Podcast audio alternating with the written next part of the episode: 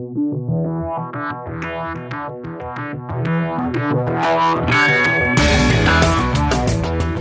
listening to the Ticker Podcast from IR Magazine, a roundup of this week's leading stories and industry comment from the world of investor relations. Hi, everybody. Exchange traded funds may be the biggest phenomena of our long bull market. And there's been plenty of debate about their effect on underlying stocks. On today's program, we'll hear from a market structure analytics expert on how he sees ETFs and their role in driving your stock's trading and price. It's just uh, fascinating to me how the market has become such a great place for, for trading things and such a poor place for investing in things. Coming up, a conversation on the evolution of capital markets and the IRO's core job with ModernIR founder and president Tim Quast. This is important. You won't want to miss it. But first, this week's ticker news update. North American companies continue to pull up the rear when it comes to online sustainability and corporate responsibility reporting. Only 45% of firms in North America feature an ESG section on their website, according to IR Magazine's latest research report. That compares to about 70% of Asian and European firms. Shareholder rights were top of the agenda during this year's U.S. proxy season, but support for proposals in the category has dropped. According to shareholder voting analyst Proxy Insight, investors submitted 138 shareholder rights proposals at U.S. headquartered companies in the first half of 2018. But only 12% of proposals passed. That's down from 28% last year and 40% in 2016.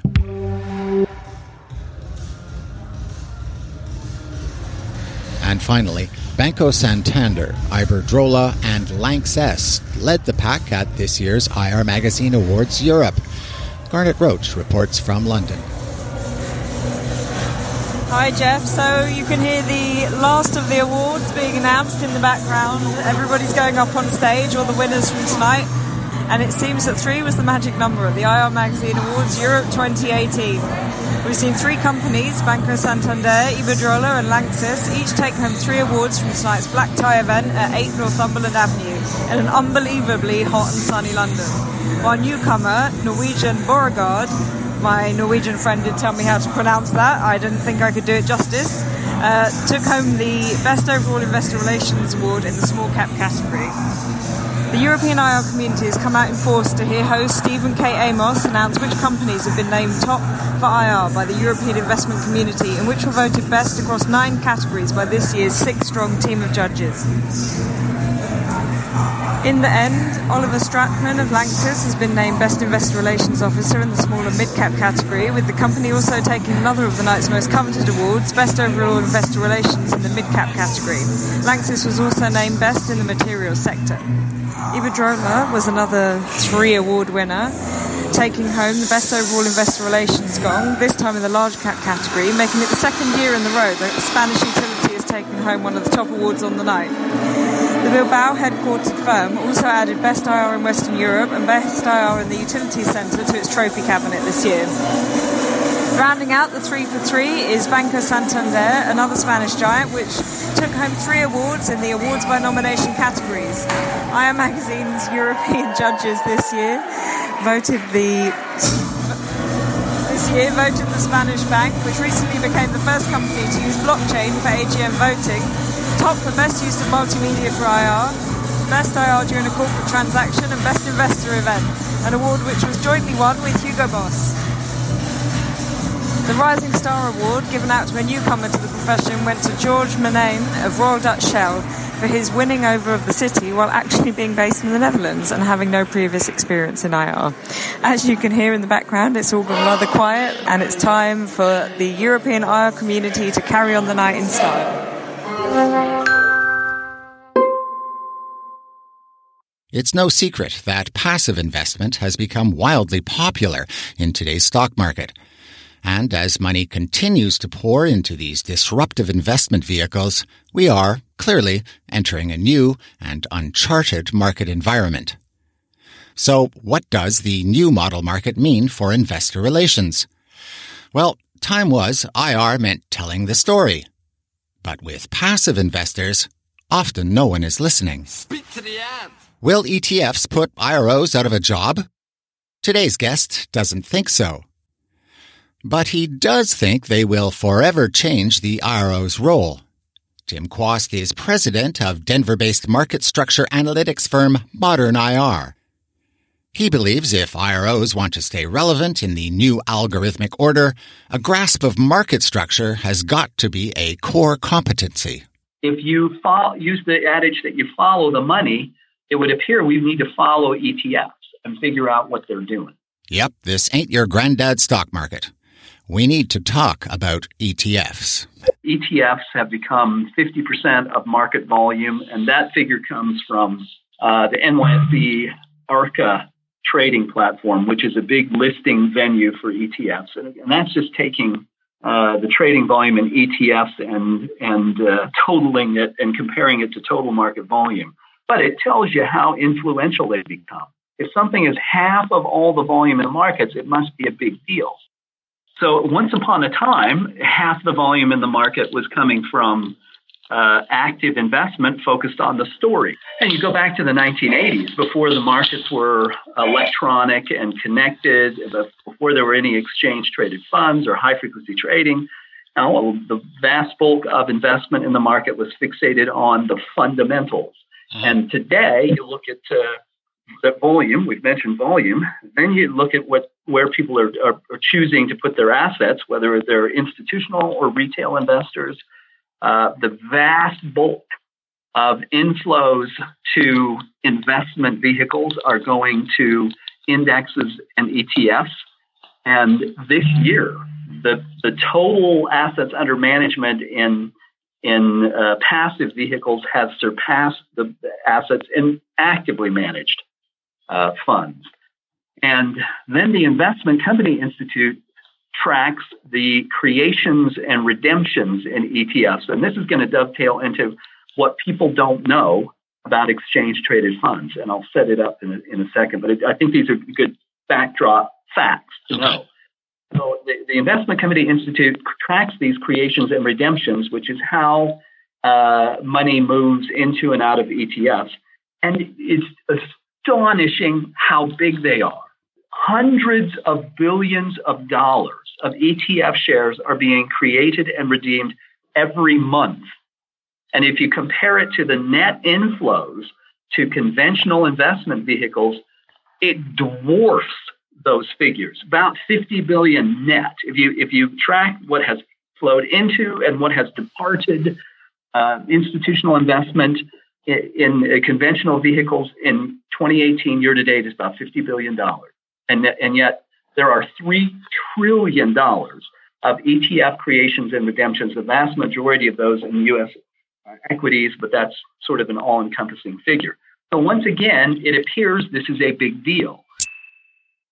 What, what's your sense about IR people? Do they have they clued into this, or are they still telling stories? The the IR community has become acutely aware of the presence of passive money because shareholdings show it. Hmm. So we're aware that passive money has become enormous because BlackRock, Vanguard, and State Street, which are the big three of uh, passive investors in about 80% of that market, and, and they have a combined north of 13 trillion of assets under management, are top 10 shareholders of nearly every company in the market now. All 100% of our clients that's, that's the case. So it's become apparent that passive money is a big deal. And those, to your point, that those 13 trillion of combined assets don't listen to earnings calls if it's passively managed, and there are some exceptions, so I'm generalizing here. And they don't use the sell side. They're not using sell side research to make decisions because that's not how they make decisions. They follow asset allocation models fundamentals might be part of a model, but they're not the core driver. They're not trying to buy things for their differentiating, outperforming features. They're trying to buy things that have shared characteristics and that tracks the mean, the benchmark. It's the exact opposite of active stock picking. And I think people are becoming aware of those things. What they don't know about ETFs, however, is that they aren't pooled investments. We're led either directly or indirectly to, to believe that exchange traded funds are like an index fund that trades like a stock. And so that then ca- causes us to believe that they're a, a 1940 Investment Company Act regulated investment pool that gathers resources from investors and takes those resources and deploys them proportionally into a set of stocks. Except it's not true. That's not how ETFs work. ETFs operate under exemptive orders from the SEC that everybody else who is 1940 Act registered doesn't get. And, uh, and they, they, they are tax efficient vehicles. If you read an ETF prospectus, 75% of it is a tax document. Hmm. And they go back to a 1982 IRS ruling. I mean, that was the beginning point. It was in the U.S. market, and it's of course spread, and they're, they're all kind of bond and commodity and other sorts of ETFs. But it comes back to this idea of what are called in-kind exchanges.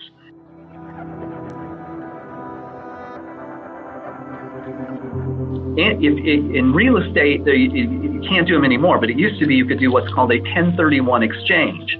So I could have a house in Beverly Hills, let's say, that was worth $3 million, and you have an apartment building in Kansas City that's worth $3 million, and we could swap them tax free, right? There'd be no capital gains on that because they are of equal value. Well, that's the, that is the underlying principle of exchange traded funds. When you buy BlackRock ETF shares, let's say you go out and buy, uh, you know, 5,000 shares of IVV, the uh, S&P 500 uh, ETF from BlackRock. Does BlackRock get your money? No. The answer is no.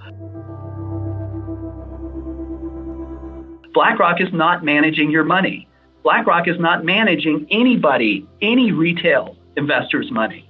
They're out there presenting themselves as an investment manager, which they are, but what they're really managing is collateral that has been exchanged by large brokers and those brokers' customers for the right to create ETF shares. That's how they're not pooled investments. The original idea behind an ETF came out of State Street, and the guys that did it were commodity traders. And they came up with this idea of trading commodity warehouse receipts because they knew the commodity business.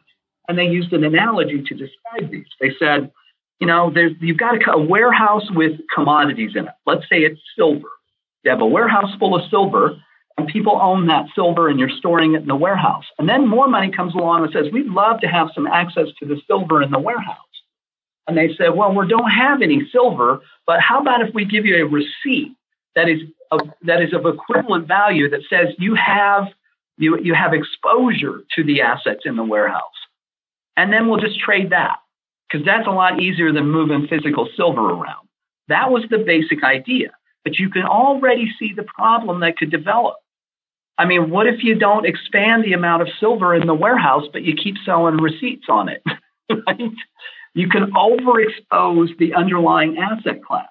And one of the great troubles in the stock market today is that the number of public companies has gone from about 8,000 in 1998, bloated by the dot com bubble, certainly, to 3,480 today.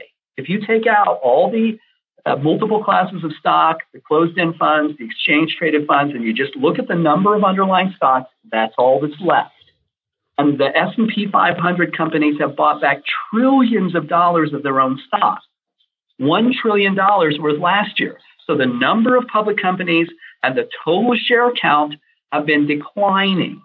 Yet at the same time, we've had trillions of new dollars rush into the equity market via exchange traded funds because they're substitutes. So here's how they work. If BlackRock wants to create, because they go out and market IVV, let's say, and so there's demand for this S&P 500 fund called IVV, and investors want to buy it. So BlackRock goes to what is called an authorized participant, which we don't even know who they are. They're identified in general terms in one place by BlackRock. BlackRock says they are firms like Morgan Stanley, Goldman Sachs, etc., the people you think of. They tell us that 10 of these large brokers uh, have 82% of the market, and there are 42 of them total. That's it.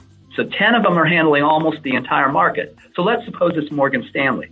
So BlackRock turns to Morgan Stanley and says, we need to create IVV shares, so we need to collateralize that creation.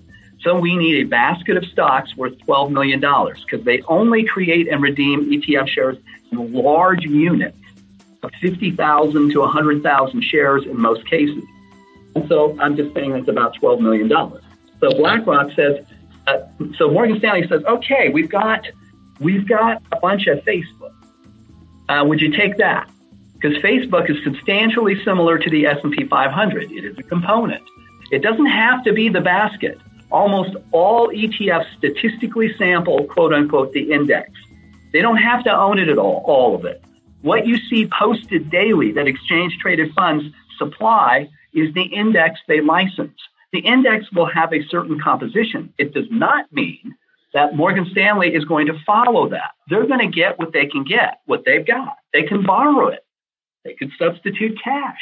Ultimately, it has to be good, good collateral. Okay. So let's suppose, continuing our story, that they say, here's $12 million of Facebook because we have a lot of that. And Morgan Stanley says, or BlackRock says, great, we'll take Facebook. And now you, can, you, Morgan Stanley, can create and sell $12 million of ETF shares of IVV. So then Morgan Stanley sells them, let's say, for 12.1 million. They mark them up. Now, how do these firms both make money? Well, Morgan Stanley made money by supplying $12 million of collateral to BlackRock for the right to create $12 million of IVV shares, mark them up, and sell them to you and me. Then BlackRock makes money by baking into each of those shares a little fee, right? But they don't they don't pay any commissions. They don't pay any taxes. It's a tax-free event. That's why ETF costs are very low. Everybody else in the market, T. Rowe Price, actually has to buy stuff. They actually have to buy assets. They can't do an in-kind exchange of assets one for another. And this is how ETFs are kicking everybody's behind. it's why they have taken over the market. They are exempt from things that everybody else has to do. Hmm. And they solve a huge problem for investors. There aren't enough shares. I've had this discussion with a number of folks on the buy side, including the head of electronic trading for T. Rowe Price, who said it's very, very difficult for us to find any positions of size. Every time we're in the market, we disrupt the market structure. We have built very complicated technology to help us find hidden liquidity because it's so difficult. But guess what? If you can just buy infinite supplies of ETF shares that have the same exposure, but don't involve actually buying and selling the asset, wow, what a great thing. And that's why it has exploded. That's what has happened. It is a substitute. It's very much like a mortgage backed security. So, so sorry, just to back up. So, for the big guys, then they can go and do this, and they don't have to worry about moving the price of the stock the more they buy. Exactly. Okay. Exactly. Just buy IVV. It's it's easy to get. You can get it in immense supplies. You could even hmm. say say you're say you're uh, a closet indexer, quote unquote, meaning you're an active stock picker, but you've learned that it's better off to just follow the indexes. Well, you could be, let's say, uh, Fidelity. So Fidelity decides, look, we're just going to buy a basket of, of, of uh, ETFs. Well, they could go to Morgan Stanley and say, look, if we give you $12 million, can you get us a bunch of ETF shares? Sure. Morgan Stanley can create them. So, so Fidelity gives them the collateral, which then Morgan Stanley turns around and gives BlackRock. And then BlackRock lets them create IVV shares, which they provide at a slight markup to Fidelity. It could happen. There's nothing in the in the prospectuses that prohibit it. In fact, BlackRock's prospectuses say, beware, the firm could be its own customer. So BlackRock could take uh, collateral from its index funds and provide it to Morgan Stanley for an exchange to get IVV shares back, or vice versa. It can loan shares to Morgan Stanley that Morgan Stanley could supply as collateral. I'm not saying that happens all the time. I'm saying all of these things are theoretically possible and not prohibited, and therefore I'm sure they occur. I had conversations with, I asked the folks at BlackRock, had, had a, a, a, detailed conversation with one of the key people on the BlackRock ETF creation team, and they, uh, they confirmed all this. Said, could Morgan Stanley just borrow it? And they said, well, sure, that's Black, that's Morgan Stanley's problem, not ours. We just want collateral. I said, Could they just give you a check? They said, Sure, but we take 105%. You're going to give us cash, we're going to over collateralize it. But this is what's going on.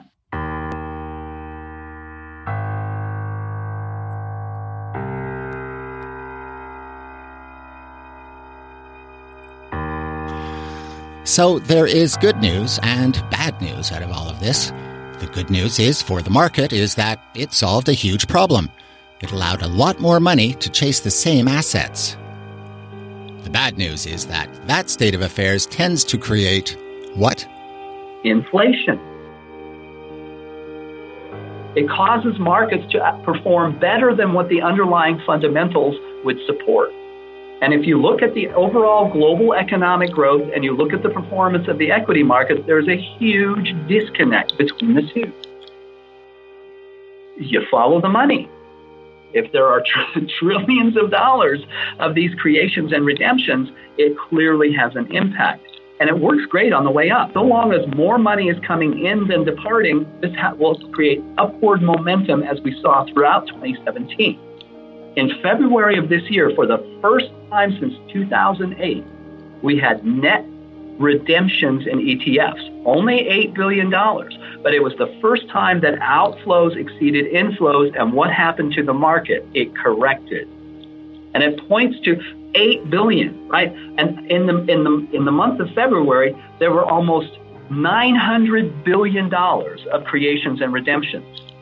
And what I mean by that is that if ETF shares are created, uh, there are more shares, and if ETF shares are cre- redeemed, it goes the opposite way. In a redemption, Morgan Stanley will go buy or borrow ETF shares and return them to BlackRock, and BlackRock will give them collateral back, whatever it may be. Could be Facebook shares, could be something else, mm-hmm. but it will be collateral of equal value. Then the brokers will short that thing, maybe buy puts on the index that it's in, and sell those shares. And then the whole market goes down. And then the process repeats because now all the capital gains has been washed out, right? People say that event in February was, was because of people were spooked by the, the word inflation. Uh, it, it, that might contribute to some very short term trading, but that's not the cause of the big swoon in the market. The big swoon in the market is too much money trying to get out of too few goods. That's what happens. If you have a bunch of people in a gymnasium and one exit and somebody pulls the fire alarm, everybody will jam into that exit. Well, if you have all kinds of money exposed to the same underlying assets, here's something very important to know. The Russell 1000, the 1000 largest stocks from about 2.5 billion in market cap to 900 billion in market cap, that is 95% of all market cap and all volume. Hmm. The Russell 2000 is only 5%, slightly, slightly less than that. The Russell 3000 hmm. is 99 point whatever percent of all market cap, but it's heavily top weighted. And why is that? It's because indexes and ETFs want size and liquidity. So they are all grossly overexposed to the top thousand. There are more ETFs than there are the thousand companies. There are 2,000, over 2,000, well over 2,000 ETFs, but there are 1,600 US focused equity ETFs. That is more than the thousand companies. All of it is concentrated in.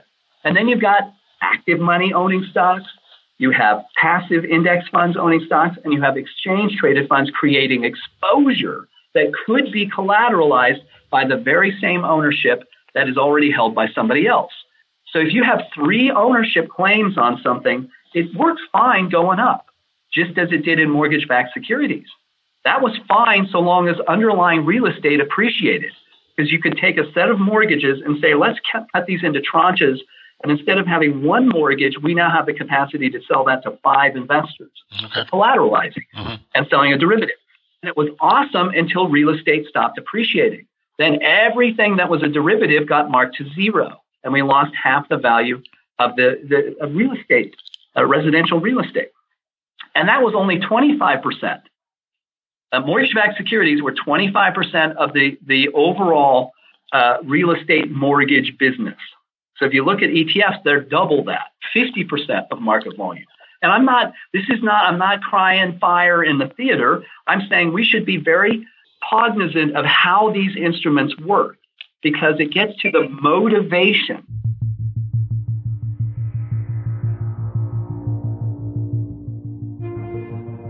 The motivation of the two parties to exchange traded funds is not investment. The two parties are the creators, like BlackRock, Vanguard, and State Street, and the authorized participants. And they both have a, central concern.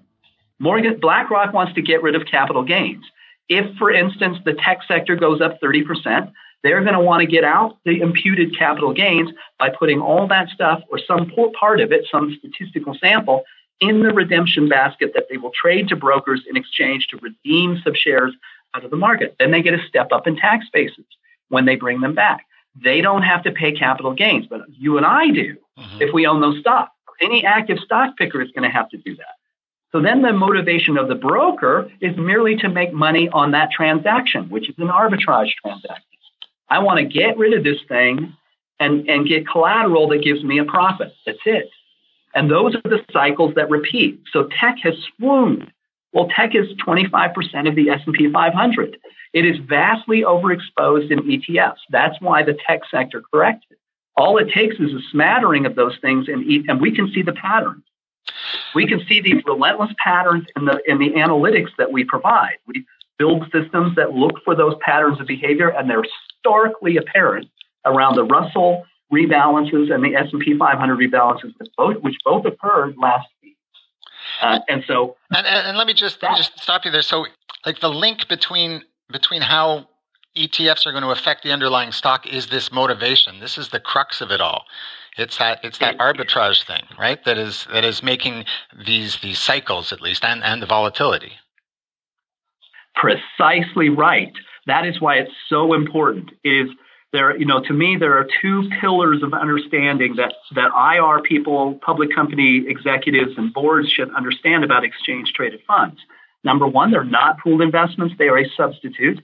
And number two, the motivation of the parties to the primary market. The secondary market is people who consume ETF shares.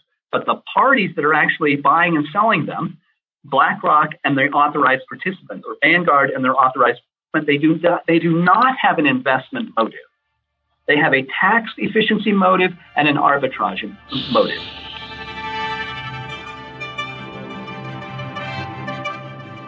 Uh, you know, Goldman Sachs has said publicly, as did J.P. Morgan, that you know, on their trading desk, just 10% of their trading now is fundamental. The vast bulk of it is ETF market making. It's a low risk, high profit opportunity. And look at the trading returns they're getting. You can look at the quarterly results from these big firms that we can theorize are the big authorized participants, and they've done great. That is vital to understand for public companies. But but yeah. those two those two points you, you mentioned, they also affect the way IROs do their job. I mean, or, or should view their job anyway. Right? Exactly right. It, it, absolutely. If you're, you're the in the IR chair, you're the chief intelligence officer for the company. You should understand the market that is the that is the whole reason for your job. I mean, if you're a private company, uh, none of these things exist. As a public company, it's vital that you know how the market works so that your board and your management team are well informed and have accurate and reasonable expectations for how the market may reward you or punish you and how it may affect the value of your shares. And ETFs to me are the linchpin because that's where the money is. So it is it's incumbent upon our profession to understand it. Of course, then everybody wants to say, well, what do we do about it? Well, we could question why the SEC gave, gave them such wide leeway to do what nobody else does. I can't understand why the T. Rowe Prices of the world don't don't call take them to task and say, why have you given one investment vehicle uh, an insurmountable competitive advantage over all the others. That's why their money went there. It's not for some, you know, because they're, you know, they're they're they're beating everybody. They have advantages. So yes, I believe that that is it's the IR uh, profession's responsibility to know that.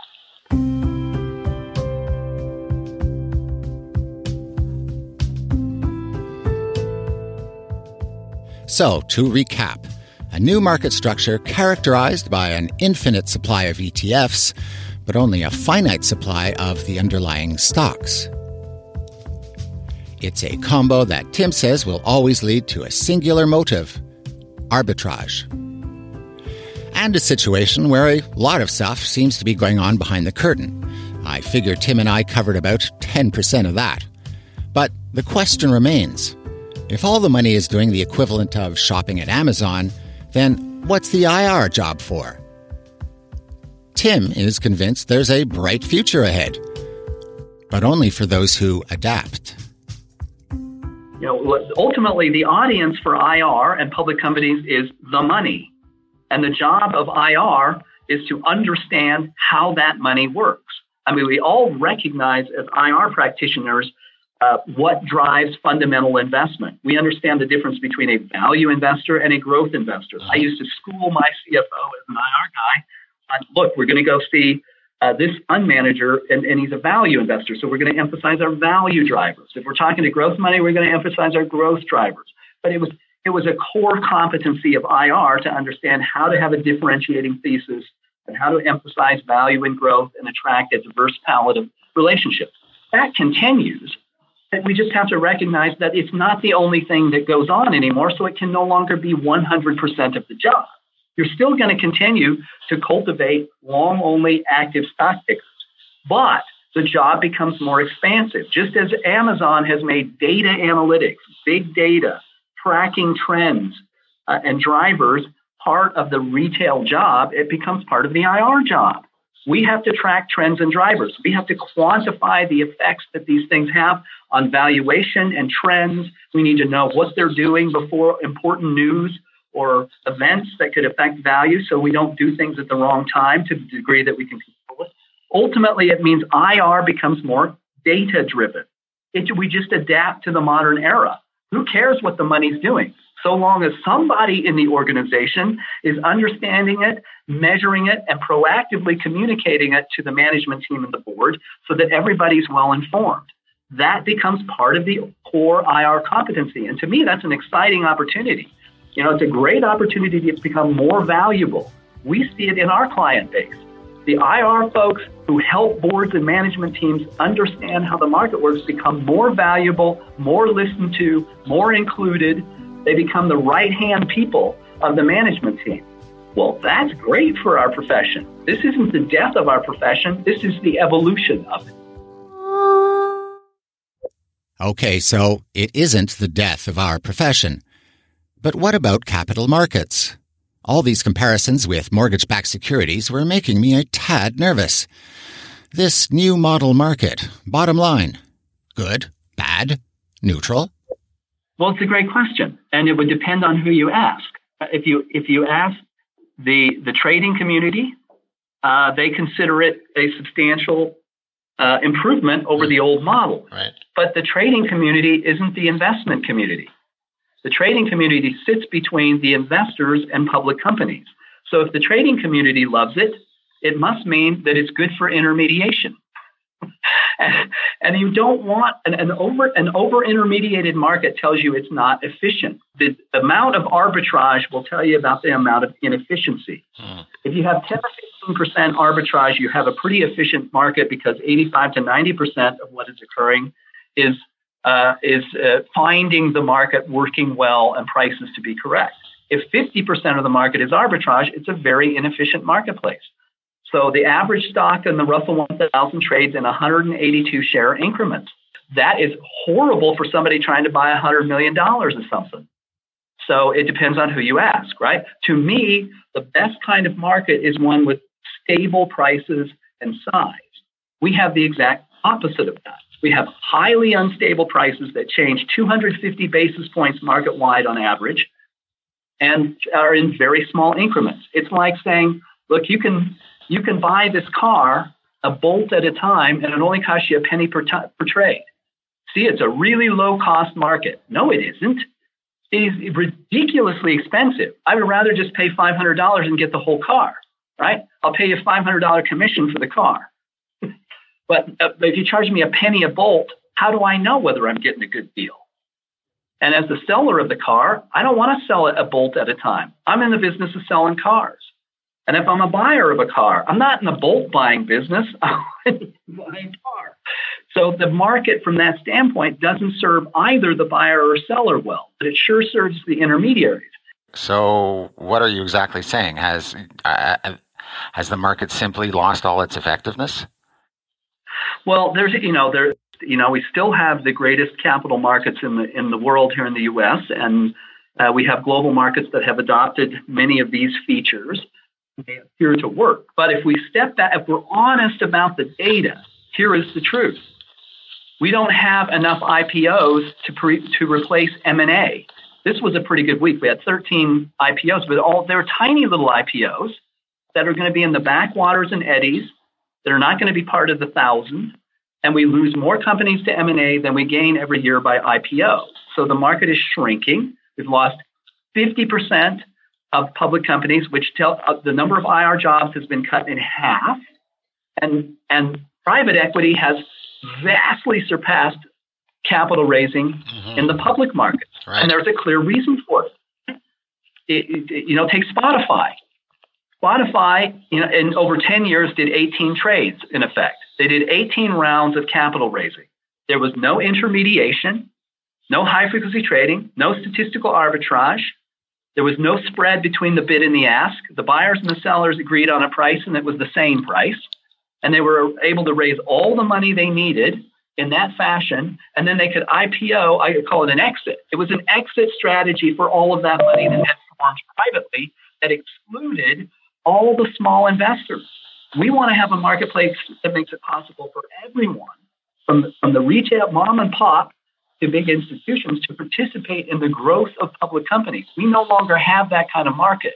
We have a market that becomes an exit plan. I just got off the phone talking to a company that IPO'd uh, in February. It was an exit strategy. It was a, for for the corporate owner.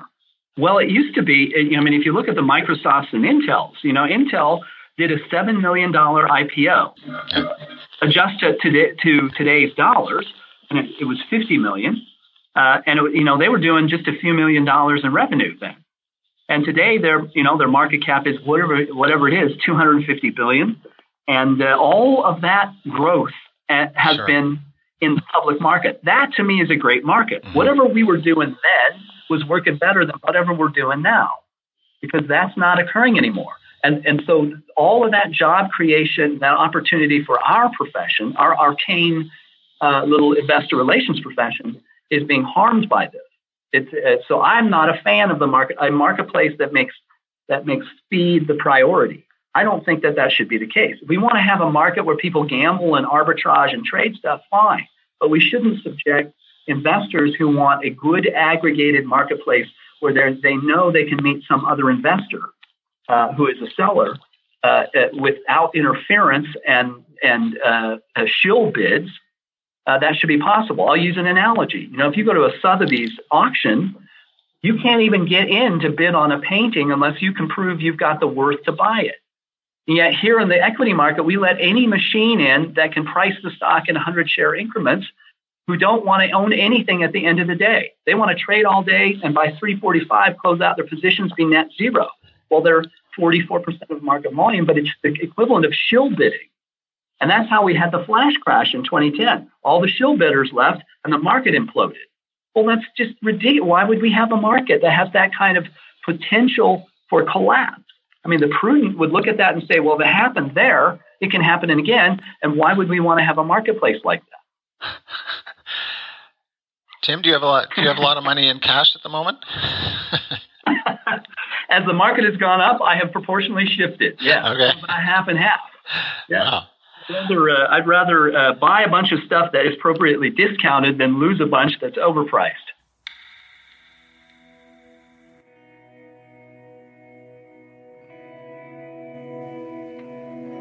So you can gather Tim isn't a big fan of the status quo. We started spitballing. I asked him what it might take to revive the primacy of the old fashioned stock picker.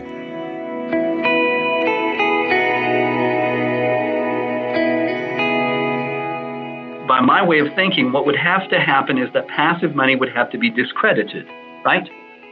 if if that happened, then you would see a resurgence of stock picking. But under rules, the reason stock pickers cannot succeed, and I want to make sure I answer your question, but but I think this is an important concept. The public companies and IR people should recognize that the objective of stock pickers is at loggerheads with the structure of the market. The market forces prices to the average. How? Well, all stocks have to trade between the best bid to buy and offer to sell. Well, what is in between? The average price. What is it that indexes and ETFs try to track? The average price. All right, so the rules have already given an advantage to, an, to vehicles that, that have the additional advantage in the case of ETFs, price efficiency that the stocks Stock pickers are looking for outliers. They want to outperform the benchmark. Indexes and ETFs do not. In fact, they get rid of things that aren't tracking the mean. If you outperform the mean and you're in a basket of stocks, you're going to be sold off because you're now skewing the performance away from the mean. And indexes and ETFs are paid to and required by their prospectuses to do what? Track the mean. That's why they want their trades in the in the closing auction to get the reference price. So the very the two things are a direct in direct competition. IR people are out there saying, look, we're better than everybody else. Here's our story. Here's why you should invest in us so that our stock separates from everybody else. And then you'll be overweight in all the market cap indexes, which will sell you and undermine all the work you did. All right. So until that structure changes, so that those conditions are no longer the case, that we aren't forced to trade at the mean. I have long argued that we should get rid of the NBO, NBBO, get rid of what's called the trade through rule. The trade through rule says I cannot continue to trade here at the NYSE if there's a superior price at the NASDAQ. It forces me to go somewhere else. Well, what if I just want to buy at the price here at the NYSE because I'm happy here? I don't care if I'm getting a lesser price than the NASDAQ has. I'd like to get 500,000 shares here at the price that works for me. Well, why is that against the law? You can't do it. You can't trade at a price you want. You can only trade at the price set by the fastest order. It's a horrible structure. So until that changes, it's going to be tough for stock pickers.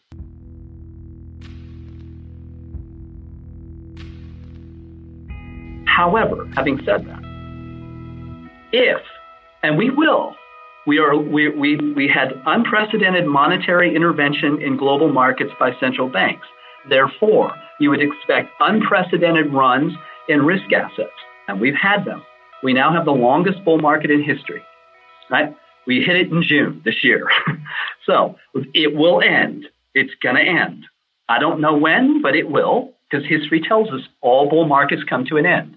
And because this one will have been heavily fed by derivatives, substitutes that added exposure to a finite underlying asset class, the correction will be extraordinary. And that will probably discredit passive investment and cause us to revisit the ideas that we developed that said we're going to let ETFs have an advantage over everybody else. I can assure you that when a bear market comes, the fact that we have so much overexposure in derivatives is going to be problematic. And how do I know that to be true? Because it's been true 100% of the time in human history. I don't believe this will be an exception. I hope that uh, IR folks look at this as great opportunity to be more than you know the the the, the storyteller and the meeting setter. We really get to become product managers and chief intelligence officers, and there's it's a really fun, fascinating, interesting thing to do. Um, and I realize it's not going to, you know, data isn't for everybody, but I hope that's one. And then number two, I, you know, I really wish that our profession would align with long only money, with the big investors, and make a case for a market that's better for what we're trying to do. That would make sense, but we've never done it. We have never done that as a profession. And here, you know, NIRI is neutral on this fee pilot program huh. where over $22 trillion of buy side assets have lined up in support of it, and the exchanges are opposed. You'd think we'd be on the same side as the people we're talking to, the investors. You know, why are we why are we kowtowing to the intermediaries who are there to profit on our presence rather than aid our efforts? I'm not knocking the exchange. I got good friends there, and I don't want to get any hate mail from folks at the NYSE and have that. Just that uh, it's, a, it's a head scratcher to me because it's not logical we should be on the support of the money, on the side of the money.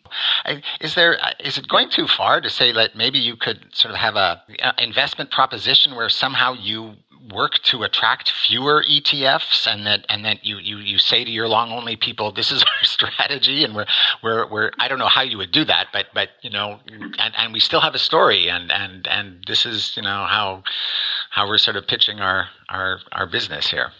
That's just you could. It, know, it's a great. It's a, it's it's a really interesting thought, uh, Jeff. I mean, it's it's uh, it's some creative thinking. And I, you know, I'd say yes, we could do it. It's just that it would take such bold action, it probably never happens. But you know, I'm just saying this, you know, in in bemused fashion. But if we all all the public companies adopted like Liberty Liberty Media, you know, this bizarre structure of all kinds of multiple classes of stock, uh, then we'd all get kicked out of the indexes and ETFs because they don't like that. It's not good from a governance standpoint. And that would mean we'd get more active investment and we'd do less mean following. Uh, there's no question that being in a bunch of uh, in, uh, you know investments that want you to track the mean is going to make you trade more like the average. And if we wanted to get away with it, to get away from that, we do those things we don't like. Um, or you could, you know, we could all the companies could do a massive reverse stock split, so we all trade at three hundred thousand dollars a share, like Berkshire Hathaway Class A shares, and uh, there'd be no statistical arbitrage or high frequency trading, and all of the owners would be long term committed money. But nobody's willing to do those things in grand fashion, you know, because the exchanges would go broke. They, they would disappear if that happened because there'd be nothing to intermediate. Tim Quast, thanks for your time and joining us on the Ticker Podcast. Well, I hope there's something useful in there. Thank you for spending a chunk of your time to do it too, Jeff. It's very good of you. I've been speaking with Tim Quast. He's the founder and president of equity market structure analytics firm Modern IR. You can read his white paper, How ETFs Foster Cycles and Volatility in Your Stock, on our website. And if you've got any thoughts on what you've just heard, send us a voice memo to editorial at irmagazine.com. So, by now, I expect it's much clearer how your job has become a lot more data driven. Now, would you like to discover even more about the life changing magic of technology? Thursday, July 12th in London at the Gherkin, we've teamed up with cloud based IR gurus Q4 another in our popular breakfast briefing series. Big data, automation, artificial intelligence, predictive analytics. Find out how you can use all that and more to help free up time to spend on your strategic priorities. Visit IR Magazine's website to request an invite. Oh, and it's free.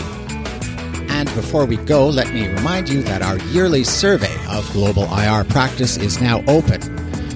Minutes to fill it out, and you might win one of 100 annual subscriptions to IR Magazine. Check out irmagazine.com for details. And that's this week's Ticker Podcast. Thanks for listening. In Montreal, I'm Jeff Cossette.